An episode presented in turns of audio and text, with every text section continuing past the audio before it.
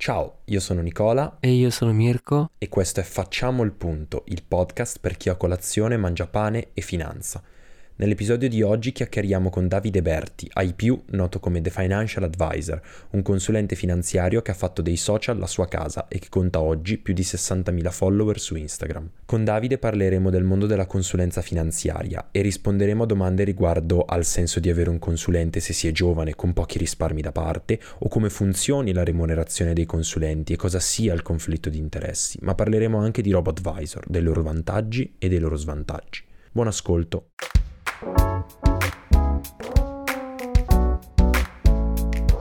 Ciao Davide, grazie, grazie per essere qui, benvenuto. Eh, oggi con te vorremmo parlare un pochettino, che hai, eh, tu hai tutte le informazioni da, da vero insider, della consulenza finanziaria in generale e in particolare della consulenza finanziaria indipendente, autonoma, adesso ci spiegherai un pochettino le, le differenze e del perché effettivamente questo nuovo, che poi non è così nuovo ma sta prendendo molto piede, modello di consulenza va effettivamente a risolvere i tanti problemi che soprattutto in Italia abbiamo avuto in termini di conflitto di interesse e magari ci spiegherai che cos'è il conflitto di interesse eh, nella consulenza finanziaria che negli ultimi 20-30 anni abbiamo effettivamente, effettivamente, avuto.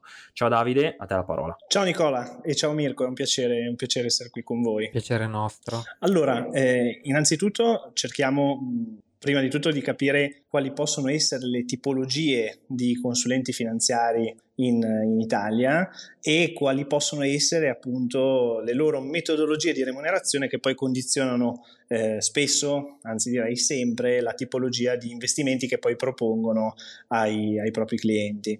Il, innanzitutto il, la tipologia più standard, più conosciuta e quella che attualmente purtroppo la maggior parte delle persone ha è l'impiegato della banca, ovvero la persona che è nella condizione di prendere, percepire uno stipendio eh, dalla banca, quindi essendo remunerata dalla banca stessa, fa gli interessi del suo datore di lavoro, altrimenti eh, non ha più il lavoro, e questo di conseguenza porta alla vendita di prodotti finanziari che sono eh, strumenti sui quali spesso la banca ha interesse a far sì che ci sia appunto questa vendita degli interessi economici, degli interessi commerciali, ma non sono spesso, eh, questi diciamo non conciliano spesso con gli interessi del cliente, il quale ha magari esigenza di altre tipologie di prodotti con altri livelli di rischio, altri, altre tipologie di costi e di composizione appunto delle strutture di portafoglio.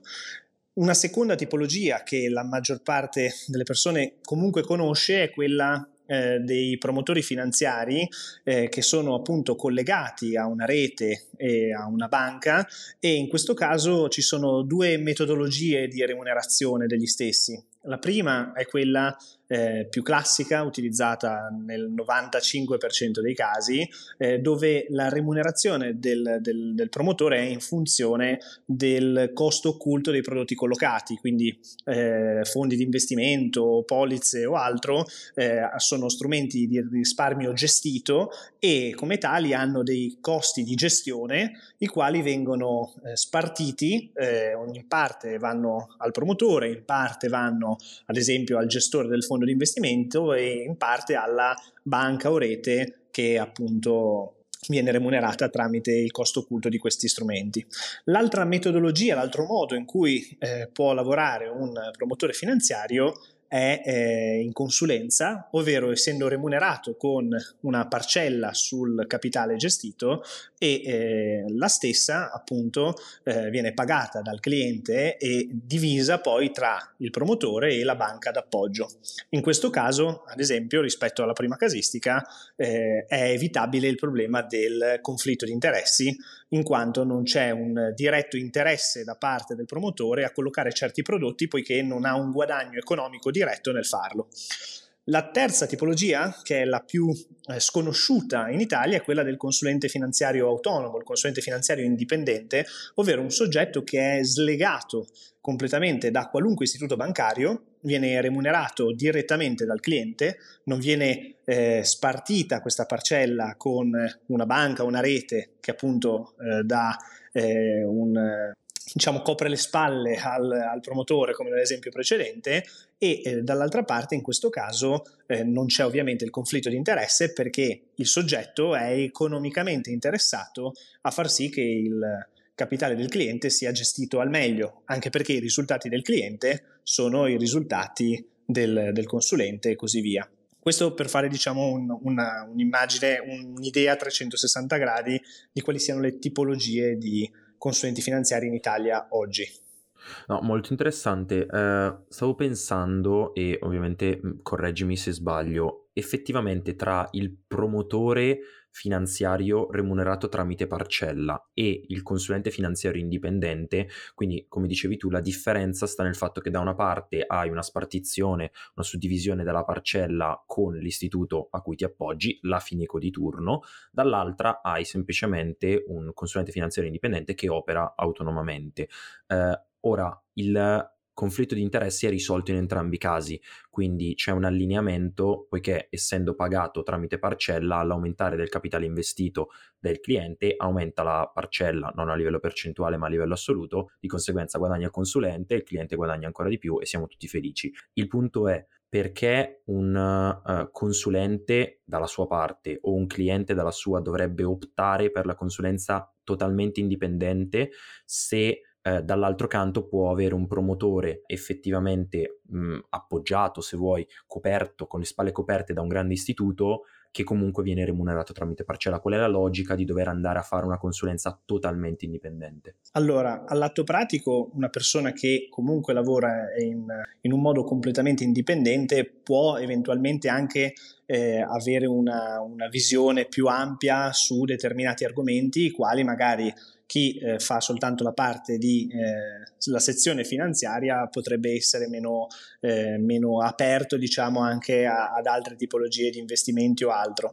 Però all'atto pratico attualmente motivo per cui comunque io ad oggi continuo a rimanere nella condizione di avere comunque dietro un istituto, non tanto per il fatto di avere le spalle coperte, ma per il fatto che ci sia una praticità maggiore di utilizzo, eh, ancora oggi non reputo l'Italia pronta per un discorso di consulenza finanziaria completamente indipendente e spiego il motivo, eh, o meglio i motivi. Il primo innanzitutto è il fatto che eh, ingiustamente la consulenza finanziaria indipendente in Italia è soggetta ad esempio a pagare IVA quindi se io devo mettermi nella condizione di richiedere una parcella, questa parcella sarà con IVA, mentre nel momento in cui sei eh, un promotore collegato a una banca, hai oggettivamente la banca che si prende una fetta, però non avendo l'IVA diciamo che una, una, parte la prende la banca in un caso, nell'altro caso lo prende, lo prende, lo Stato. Ma questo comunque rende comunque ancora più remunerativa la parte del consulente finanziario indipendente, che a parità di parcella gli rimane comunque ugualmente di più in tasca. Il problema attualmente, secondo me, è strutturale e dobbiamo rifarci al problema di educazione finanziaria in Italia che c'è oggi. O meglio, se prendiamo un giovane, 20 anni, 25, 30, 35, e gli diciamo, eh, guarda, questa è la tipologia di portafoglio per te ideale, la cosa migliore che puoi fare è strutturarla in questo modo e quindi vai e fai il tuo portafoglio di investimento utilizzando un determinato broker, utilizzando una determinata banca, eccetera. Questo è ottimo perché il giovane può mettersi nella condizione di arrivare al risultato e autonomamente compiere tutte le operazioni di, di acquisto di vendita. Però la realtà dei fatti è che la struttura e il portafoglio, di conseguenza la carriera di un consulente finanziario, purtroppo non è che la tengano in piedi i giovani oggi. I giovani sono un ottimo investimento per il futuro, però ad oggi eh, servono comunque delle masse in gestione di un certo tipo, masse che i giovani oggi non hanno a disposizione, le avranno ma attualmente non le hanno. E di conseguenza eh, i clienti che appunto quantitativamente permettono al consulente di arrivare a fine mese hanno un'età più avanzata. Età più avanzata è un'abitudine a un trattamento in banca che per carità di certo li, li trattavano non male, malissimo, ma nelle quali loro non si sono mai abituati e sforzati a dover fare qualcosa, tutto gli veniva fatto, la comodità era particolarmente alta e il cambio di abitudine nel riuscire a fare loro le operazioni, a prendersi la responsabilità di cliccare per comprare quel determinato strumento, molti non sono disposti assolutamente a prendersela, a, a scapito anche di avere dei portafogli che siano meno efficienti. Infatti il ruolo di eh, promotore collegato a un istituto, ma che può lavorare a parcelle e di conseguenza può precompilare gli ordini per conto dei clienti è sicuramente più eh, efficiente in quanto quel target di clientela è prendibile, perché la realtà dei fatti è che, faccio l'esempio estremizzato, la vedova di 75 anni con 2 milioni in banca non si metterà mai a investire i soldi autonomamente su consiglio di un consulente con una mail, magari anche un consulente a distanza. Impossibile. Se invece ha qualcuno che è collegato comunque alla banca, ma non è tanto per la banca, è il fatto che possa precompilare gli ordini e accertarsi che tutti i passaggi siano fatti in modo corretto. La signora deve soltanto confermare e allo stesso tempo potergli dare un servizio scevro da un conflitto di interesse e quindi un'allocazione efficiente in funzione del suo profilo di rischio, ETF, eh, titoli, obbligazioni o altro, quindi strumenti di risparmio amministrato che sono poco costosi ed efficienti, questo io ad oggi lo reputo comunque il miglior compromesso che eh, possono avere la maggior parte delle persone che hanno dei buoni risparmi da parte e allo stesso tempo vogliono un, un servizio dove non c'è un interesse dal, da parte del soggetto che gli dà dei consigli a fregarli molto banalmente.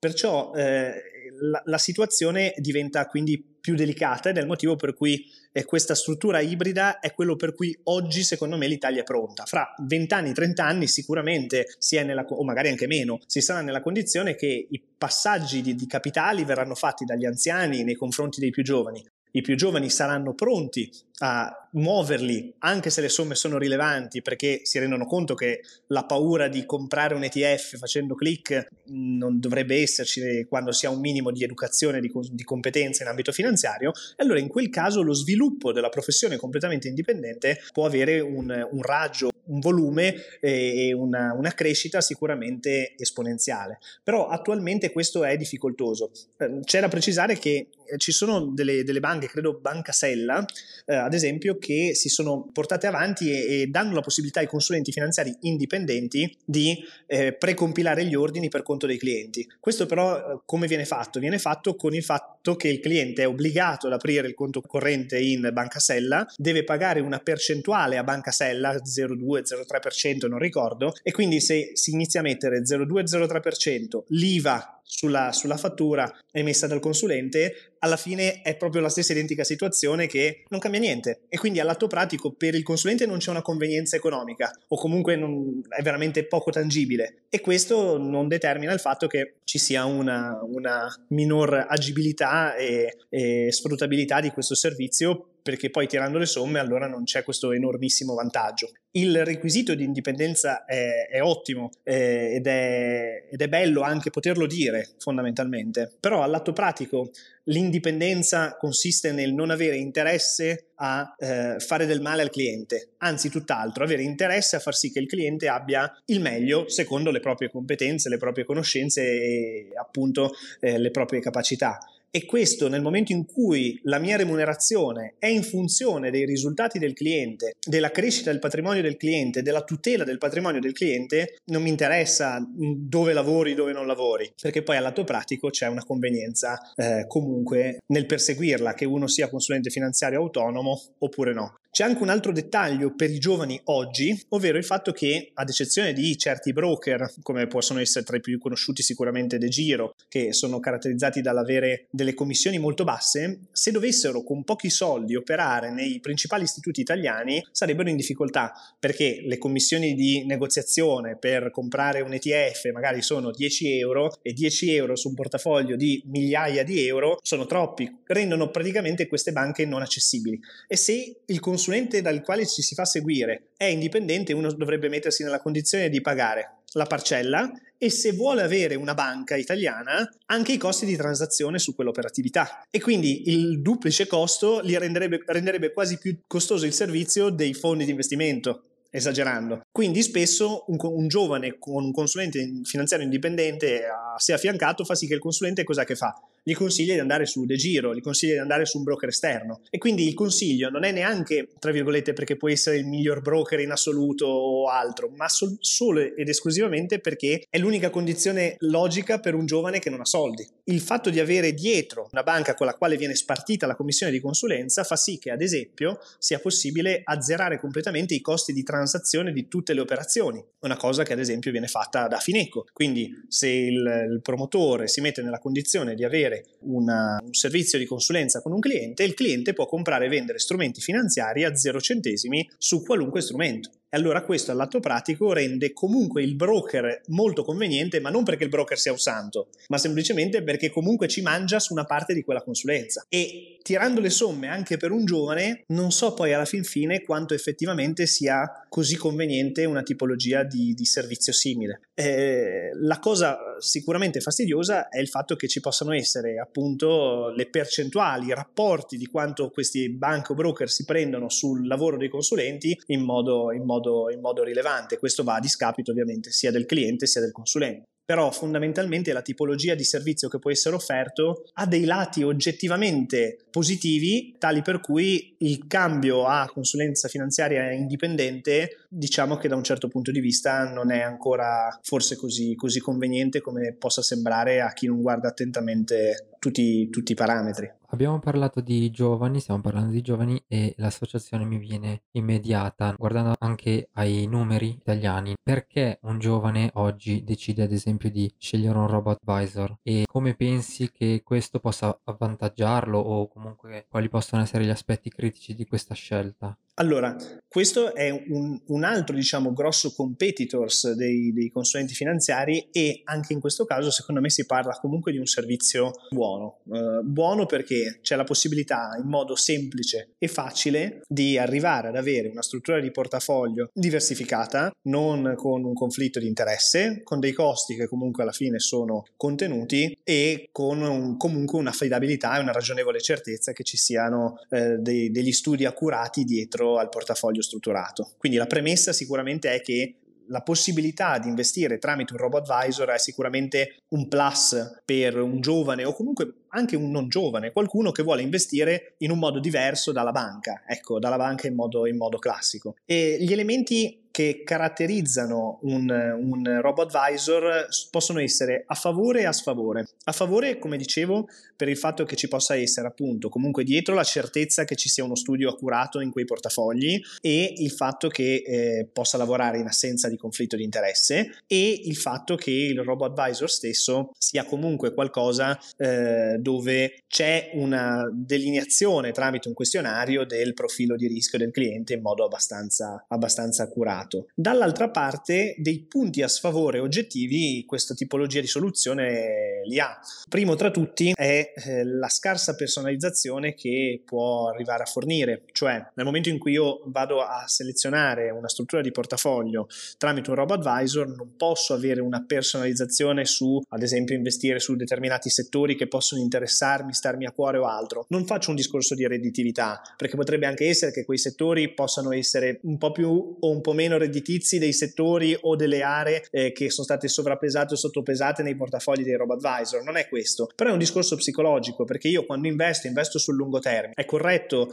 comprare dei titoli diversificati e tenerli nel lunghissimo periodo, se però i titoli nei quali investo, nei titoli che compro sono anche dei titoli nei quali io credo, questo mi aiuta sicuramente a portare avanti il percorso che sicuramente è tutt'altro che corto e senza problematiche, senza pensieri. Se io investo anche in ciò in cui credo, oltre che in ciò che è giusto, eh, non è assolutamente una, una, brutta cosa e questo tramite un robo advisor non posso, non posso farlo. Un secondo punto dolente è il il rapporto umano, cioè eh, hanno cercato di ottimizzare o quantomeno di risolvere o diciamo tappare il problema eh, del rapporto umano con i robo advisor assegnando un consulente finanziario dedicato che fondamentalmente è un dipendente del, della, della, società di robo advisory eh, il quale però è chiarissimo e palesissimo che prende un, uno stipendio eh, alle 17 ha finito il turno e del tuo portafoglio non gliene frega veramente niente perché non è direttamente interessato nel bene andare o nel male andare fa il suo lavoro, prende lo stipendio, fine dei giochi come il dipendente della banca pratica praticamente la stessa identica cosa. Questo fa sì che il rapporto diretto eh, con, con, quella persona venga spesso a mancare, non ci sia un, un rapporto umano diretto perché appunto per definizione è un robo advisor. E l'insieme di tutto fa sì che la gestione emotiva del cliente non ci sia Gestione emotiva che è secondo me un buon 50%, anche un 60% del motivo per cui i clienti ti pagano la parcella, perché al lato pratico se no eh, non è soltanto un discorso tecnico, è anche un discorso di gestione emotiva e dell'irrazionalità della persona. Ragion per cui in queste giornate sei pieno di chiamate. Eh, esatto, esattamente. E, e, probabilmente portafogli in perdita in questo periodo in un robot advisor sarebbero stati chiusi senza un rapporto empatico. Esattamente, esattamente esattamente, il problema poi è molto questo, quindi alla fine l'obiettivo secondo me, come per quanto riguarda la nostra eh, posizione online, è quella di, comunque di portare educazione finanziaria e competenza. L'obiettivo di chi si occupa di servizi di investimento è quello di fare investire in modo corretto, sia in termini di strumenti che di comportamenti, il cliente. Un robo advisor non riesce a gestire emotivamente, di conseguenza, i, i comportamenti del cliente in modo corretto e nell'insieme eh, l'efficacia e l'efficienza dello stesso sul portafoglio del cliente è eh, ridotta. È anche vero che il problema emotivo molti dicono che ci sia quando ci sono effettivamente i soldi, perché realisticamente oggi, in queste giornate, non è che siano in ansia i clienti che hanno 5-10 mila euro investiti, eh, lo sono chi magari ha diversi milioni e di conseguenza è più suscettibile al fatto che un meno 2-3% eh, su, in, in, una giornata sulle esposizioni azionarie possono voler dire meno 50-60 mila euro così. Quindi questo nell'insieme eh, può essere una, un, un discorso discorso dire ok io inizio con un robo advisor, è più comodo, è più facile, è più versatile, non devo rendere conto a nessuno e poi... Arriva a 100.000. Esatto, poi quando arrivo a avere dei soldi mi sposto e vado con un consulente. Ora, eh, innanzitutto questo no, non è, è una cosa che succede spesso e non è un business vincente secondo me per i robo advisor perché all'atto pratico non fanno altro che costruire dei clienti, investire sugli stessi oggi perderci perché quando hai un cliente che magari ha 5-10 mila euro non è il guadagno del, del robo advisor, il robo advisor ha come qualunque consulente interesse che il capitale diventi di un certo tipo e questo faccia aumentare la marginalità del, del, del proprio investimento su quella persona e quando il cliente diventa più interessante ecco lì che il cliente è intenzionato ad andarsene. Quindi questo è un primo problema. Ma secondo me l'idea che molti giovani hanno, cioè di sfruttare il robo advisor per i primi anni di investimenti, non so quanto sia corretta per il seguente motivo. Ipotizziamo il soggetto che arriva a 100.000 e vuole andare da un consulente e diciamo che è arrivato a 100.000 per rimanere attuali con, con, con i tempi a dicembre 2021. Trova un consulente a Natale 2021. Si fa il regalo di Natale trovando un consulente. Bene, inizia a investire con questo consulente che ha conosciuto la settimana prima e avendo un portafoglio più rilevante inizia l'anno nel peggiore dei modi. Eh, conflitto eh, Russia-Ucraina, tese ed effettivi aumenti dei tassi e quindi il portafoglio inizia a scendere in modo abbastanza importante. All'atto pratico la fiducia e il rapporto diretto con quel consulente è stato creato sette giorni prima e quindi il capitale che per quella persona è diventato rilevante, eh, faccio l'esempio su 100.000 ma può su 200, su 300 come su 80, cioè tutto relativo l'importanza o, o il discorso relativo alle quantità del capitale, ma quel, quel, rapporto con quella persona non esiste ad oggi, non è stato consolidato. Quindi la fiducia che il soggetto ripone nel consulente non è molta più che quella che riponeva nel robo advisor dove sapeva di non essere praticamente seguito o considerato. E se il momento di partenza per il giovane non più giovane che era povero e non, non è più povero, mettiamola così, eh, non fosse proprio propizio, il rapporto con il consulente non è abbastanza forte per ricevere un'effettiva gestione emotiva. Se invece un giovane si mette nella condizione di iniziare comunque con un consulente un percorso, per arrivare all'esempio dei 100, al numero di 100.000 che hai detto, poi ognuno ha un numero diverso in termini di obiettivo e di considerare rilevanti i propri risparmi, se invece si inizia con un consulente si ha la possibilità di fare due cose. La prima è capire se la persona con cui si è iniziato il percorso vada bene per noi oppure no. Quindi si hanno degli anni di test con pochi soldi piuttosto che con tanti e tutti i soldi che si hanno da parte. Secondo, nel momento in cui invece ci si trovi bene con questo consulente e si arrivi a un capitale rilevante, nel momento in cui c'è una crisi, c'è una discesa o altro, c'è un rapporto di anni già con questa persona e quindi l'efficacia delle sue parole per la gestione emotiva del, del cliente sono esageratamente più potenti e più forti. Lo vedo, lo vedo, anche in questo momento, i clienti con i quali lavoro da anni non hanno assolutamente nessun dubbio o problema. I problemi sono più nei nuovi clienti, ma non perché siano persone che non hanno mai investito, ma perché non hanno mai investito con me.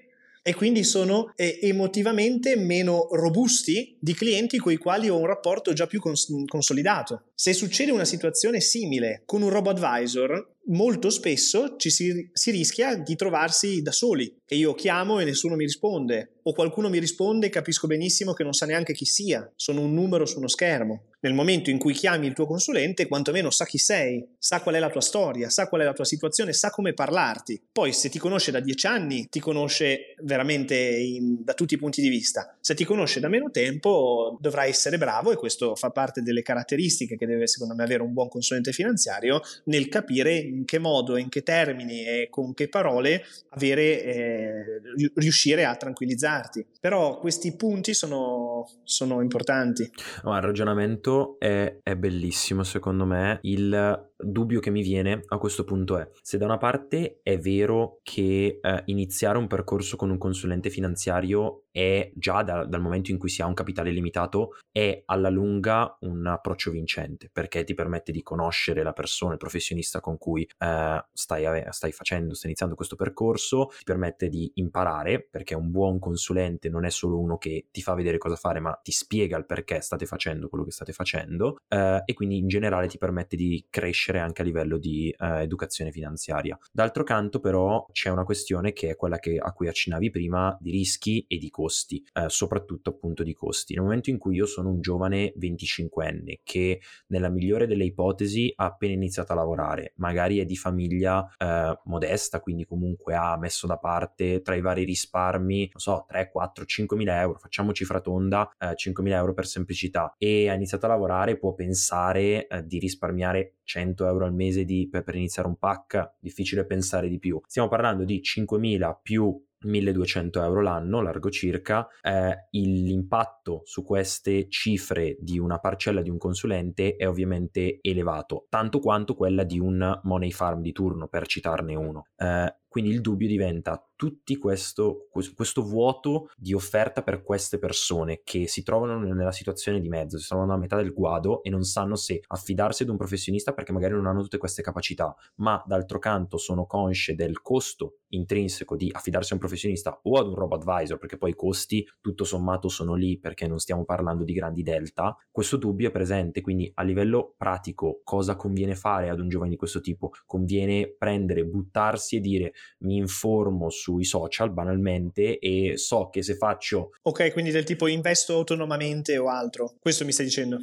Concettualmente, quindi sì, esatto, che non sto dicendo che sia la strategia giusta, sto semplicemente dicendo se fossi in questa situazione dico vabbè mi faccio un classico ETF sullo Standard Poor, viva Dio non sarà diversificato geograficamente o per asset class, però non è che casco malissimo, quindi per adesso va bene così. Qual è la vera soluzione che esiste per una persona di questo tipo? Se la vuoi analizzare dal punto di vista prettamente economico, eh, il ragionamento per cui tu dici può aver senso muoversi autonomamente è perché informandomi e capendo e studiando posso arrivare a creare una struttura di portafoglio che non sarà efficiente quanto quella strutturata dal consulente o dal robot advisor, però non pago niente e quindi quantomeno mi risparmio le parcelle che siano dell'uno o che siano dell'altro. E comunque il danno che posso eventualmente fare su un portafoglio piccolo è marginale rispetto a quello che può essere su un portafoglio grosso e non ho neanche il problema dell'emotività. Il motivo per cui, ovviamente da prendere con le pinze come ragionamento, io è ovvio che tiri l'acqua al mio mulino,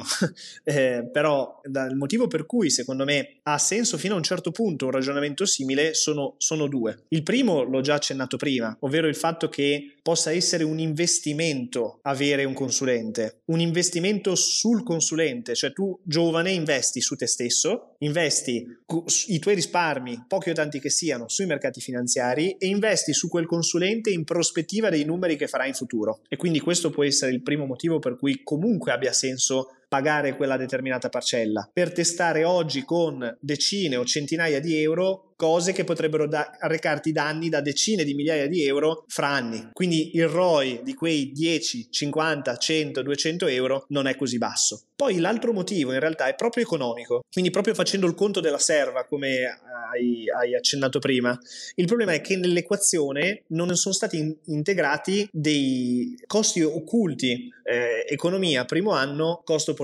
Nel momento in cui io faccio qualcosa, la stessa deve effettivamente eh, essere comparata in termini di, di, eh, di costo a ciò che potrei fare se io non impiegassi tutto quel tempo a fare quella determinata cosa. Un giovane che vuole approfondire e capire al punto di riuscire a riconoscere un buon consulente finanziario oppure no, io credo che se è eh, di stampi economici in una settimana, dieci giorni riesce a capire i, i, punti dolenti e i punti non dolenti. Se è un po' più duro di comprendonio, non ha studi in campo economico, in un mesetto che cerca di capire che cosa sono i vari strumenti finanziari e a destra e a manca cerca di carpire un po' di informazioni, riesce comunque ad arrivare a una soluzione che è un buon compromesso, mettiamola così. Se da quello invece deve arrivare a comprendere eh, il discorso di, di, degli strumenti nel dettaglio, il discorso del broker, quale tipologia di strumenti andare a comprare, come comprarli, come fare l'operazione, che agli occhi di chi guarda la finanza e l'economia tutti i giorni è una cosa banale, però prendiamo ad esempio la maggioranza della, della popolazione, ovvero soggetti che non sanno niente, beh, l'impegno e lo sforzo eh, psicologico e di tempo non è così irrilevante, perché comunque quei 5.000 euro per quella persona sono tutti risparmi. Il tempo che quel giovane perde, che non è perso, può essere un investimento per carità, ma perde perché è eccessivo per arrivare a capire come comprare quel determinato ETF, eh, nel, nel, nel starci dietro se lo andiamo a valutare anche 10 euro l'ora, probabilmente sono le parcelle che avrebbe pagato al consulente o al robo advisor per 4-5 anni. E allora all'atto pratico, anche se non è così figo da dire, un giovane la cosa migliore che secondo me può fare è avere le competenze per riuscire a comprendere se sta ricevendo o se sta per ricevere un servizio di qualità oppure no e poi fondamentalmente delegare e mettersi nella condizione di fare l'unica cosa che può effettivamente poi cambiargli le prospettive future. Perché che uno investa in un, in un ETF o in un fondo, in una polizza, quindi in ordine diciamo di efficienza, ciò che comunque fa la più grossa differenza di tutte è quanti soldi ci mette. Perché è meglio un milione in una polizza che 10.000 euro in un ETF. È inutile che ce lo stiamo a rigirare. Perciò eh, focalizzarsi su ciò che effettivamente può fare la differenza per un giovane, ovvero il suo lavoro, la sua crescita professionale, la sua crescita reddituale, è secondo me il migliore investimento che un giovane può fare. Ho visto tanti ragazzi in questi due anni online, diciamo, che per non concentrarsi su una crescita verticale dal punto di vista lavorativo, perché è difficile, perché eh, in un settore non facile o altro, eh, si sono ostinati ad approfondire in modo quasi maniacale eh, il mondo degli investimenti. Lì in realtà è un bias, è un errore, un errore psicologico, perché comunque per quanto tu possa metterti nella condizione di eh, selezionare il miglior ETF, comprare anche un titolo giusto con una percentuale del tuo portafoglio, c'è poco da dire, se hai pochi soldi, pochi soldi rimangono. Se fai il 50% su 10.000 euro, sono 5.000 euro, non ti è cambiata la vita. Quindi il focus, secondo me, per un giovane deve essere necessariamente sulla creazione di reddito. L'investimento con qualche migliaia di euro, decine di migliaia di euro, non è quel qualcosa che gli cambia la vita oggi, a prescindere che sia fatto pagando la parcella o non pagandola, ma è quella buona abitudine che se con il lavoro può arrivare a ottenere dei risultati interessanti, allora potrà renderlo da ricco a ricchissimo. È quello secondo me il focus logico di approccio agli investimenti. Dedicargli eccessivo tempo oggi in realtà non è la strategia più giusta. Poi a capire che una struttura di portafoglio in ETF efficiente vada bene, ecco, quello lì è la cosa migliore da fare, ci mancherebbe.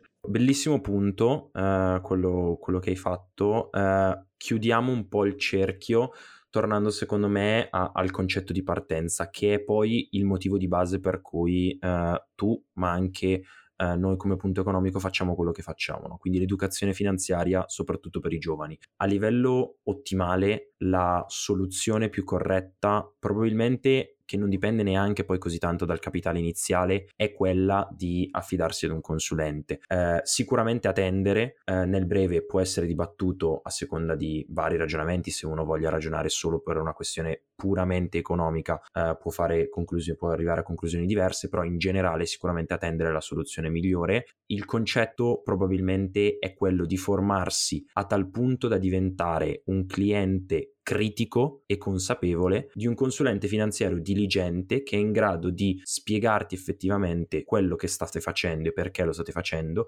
e portarti dalle conoscenze di base che tu autonomamente per interesse personale hai eh, raggiunto e farti fare quel salto di livello che poi ti permette nel tempo di accrescere ricchezza insieme ovviamente alla necessità di sviluppare un reddito, un introito eh, annuale, mensile che ovviamente è il punto focale per alimentare i tuoi investimenti perché non ce ne possiamo, non possiamo girarci intorno se non incrementi a tendere il tuo reddito con gli investimenti puoi far poco o ti becchi eh, la scommessa che ti va bene ma è come andare al casino a quel punto non ha, non ha senso parlare di investimenti. Diciamo, diciamo che gli investimenti se ben fatti fatti sono un potente amplificatore del risultato economico che riusciamo a ottenere nella nostra vita. Punto. Purtroppo non ci sono grossi altri discorsi, spesso vengono venduti come un qualcosa di sostitutivo ai mancati risultati nella vita, però così non è. Se tu riesci a ottenere dei risultati in termini economici per te rilevanti, perché ognuno poi ha delle valutazioni soggettive sulla rilevanza di un risultato economico, ci mancherebbe, gli investimenti, se ben fatti, possono amplificare quel risultato oppure eh, ridurlo, dipende dalla qualità degli investimenti fatti. Privarsi di quella potenzialità per ignoranza, per noncuranza della conoscenza relativa a questo settore è sicuramente un approccio miope, forse anche un po' sciocco, eh, soprattutto oggi dove l'informazione è gratuita gratuita, facilmente reperibile e comunque anche facilmente verificabile, perché per carità non bisogna fare di tutta l'erba un fascio, però solo il semplicissimo discorso ripetuto fino alla nausea che una struttura di investimento a stampo passivo sia statisticamente più efficiente, lo, lo si trova detto in qualunque pagina di finanza, in qualunque lingua, in qualunque social, in qualunque sito, che a un certo punto uno è difficile alla fine non, non crederci o negare l'evidenza. Perciò all'atto pratico non curarsi della parte finanziaria è sciocco perché se le nostre potenzialità sono elevate, grazie agli investimenti possono diventare elevatissime. Verissimo. E bello, direi che possiamo concludere così. Mirko, se vuoi, noi Davide abbiamo questa cosa che alla fine delle interviste facciamo tre domande eh, a sorpresa, quindi non te le ho spoilerate apposta, no, nulla, nulla, di particolare. Mirko, se vuoi, se vuoi fargliele tu. Allora, Davide, ti lasciamo con tre domande. La prima è: qual è la citazione o frase che più ti rappresenta? Se aggiungi poco al poco, presto il poco diventerà molto. Di Esiodo. Bellissimo. Cita perfettamente con tutto quello che abbiamo detto. E poi ti chiedo, qual è il consiglio che daresti al te del passato? Uh... Inizia prima. No, Inizia dopo. No, no, sto pensando, sto pensando. Cosa tipo... Investi 2000 euro su Bitcoin. Beh, esatto. no, ma in realtà, in realtà no, davvero, ci penso, non è che mi darei un particolare consiglio. Più che altro mi piacerebbe rivedermi durante periodi in cui le cose magari andavano meno, meno bene in generale, non soltanto dal punto di vista economico, lavorativo, tipo al liceo. E come idea mi piacerebbe dirmi, cioè potermi dare una pacca sulla spalla e dirmi vai che andrà, andrà bene. Quindi no, non ho il discorso di dirmi qualcosa nel passato. Mi piace dove sono, mi piace come ci sono arrivato, mi piacciono tante tante cose, quindi in realtà no. Eh, però in certe fasi della vita, ecco, eh, essere più ottimista mi sarebbe, mi sarebbe, piaciuto. L'ottimismo che oggi avrei voluto portarlo eh, magari 10-15 anni fa in tanti, in tanti, argomenti, in tante parti della, della vita. Quindi non c'è un, un pre. Piacerebbe dirti abbi, abbi, fiducia che tutto andrà come deve andare. Esatto, sì, esatto, esatto. Magari il pessimismo del passato però ti ha portato a... Ma ecco, no, ma no, non vorrei che passasse... Io sono sempre stato un inguaribile ottimista, però mi rendo conto che ora lo sono veramente molto e, e forse vivi, vivi, la vita meglio, più... più... È il, il bicchiere sempre non mezzo, mezzo, pieno, pieno. Quindi io lo vedo sempre pieno e, e vivo bene, vivo molto bene. Quindi aver avuto l'abitudine di farlo durante tutte le fasi della vita, secondo me avrebbe dato maggiore colore a certe fasi di vita che non, siano, non sono state brutte, però potevano essere più colorate. Allora, la terza domanda è un consiglio professionale e anche uno personale che ti senti di dare a chi ci ascolta? Premesso che nel senso comunque non, non, non mi sento nessuno per dare eh, appunto dogmi su, su, cosa fare e cosa non fare, ci mancherebbe. Eh, diciamo che dal punto di vista professionale, secondo me non serve, non, non bisogna avere paura, cioè ci sono tanti ragazzi che pur sentendo che il loro percorso ideale non, non, è un percorso standard, qualunque sia la propria attività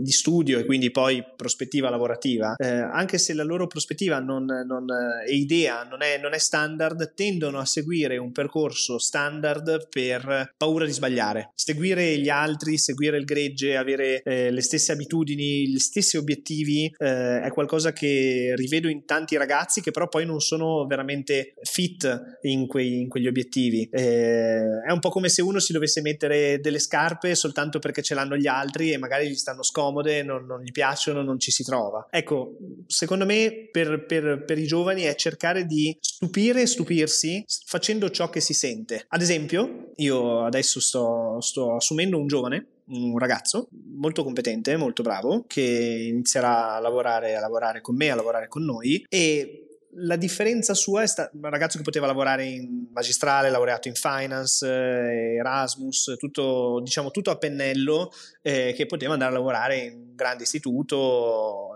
Italia o all'estero, ma fondamentalmente il progetto, il modo in cui lavoriamo, le, pot- le potenzialità che, che, abbiamo lo attiravano di più e lui fondamentalmente è stato lui a testare, a testare me, a testare noi, eh, proponendosi di aiutarci per i contenuti sul, sul blog in questo caso eh, per mesi e poi alla fine è lui che ha scelto dove andare. Per me non, non, non, c'erano, non c'erano dubbi vedendo una persona competente, volenterosa o altro. Molti si sarebbero fermati a fare i loro studi, a fare le loro cose, a non fare fare quel passo in più che si sentivano di fare. Ed oggi questa persona, credo, poi guardando i dati che si possono vedere a livello italiano, parte con una situazione reddituale ben più alta della media, eh, con delle prospettive di crescita ben più alte della media e una tipologia di lavoro forse più divertente della media. E questo non perché ha preso i suoi voti, le sue cose o altro, ma semplicemente perché ha avuto la curiosità e la forza di fare una tipologia di eh, lavoro, di proposta o altro che altri non se la sentivano di fare. Questa persona si è proposta dicendo guarda io se vuoi gratuitamente vi scrivo degli articoli in cambio ti chiedo soltanto soltanto di spiegarmi delle cose quando non le so. Banalissimo. Però al pratico questa persona oggi eh, può venire a lavorare qua con, con, me, con noi, dove diciamo che richieste ce ne sono state ma forse 100, quindi come nel momento in cui abbiamo iniziato a cercare sui vari portali, LinkedIn o altro per poter lavorare, lavorare insieme. Ma la differenza non era di certo il voto, non era di certo il percorso classico, ma era il fatto che avesse avuto una curiosità e un approccio diverso dagli altri. Secondo me essere originali. Questo vale sia dal punto di vista professionale e secondo me vale anche dal punto di vista personale, perché oggettivamente siamo tutti diversi e se riusciamo a mostrare le nostre originalità non piaceremo a tutti, però quelli a cui piacciamo piacciamo per davvero. Ecco. Bello. Wow. Bellissimo, possiamo tranquillamente chiudere così perché è veramente, no, veramente bellissimo. Grazie.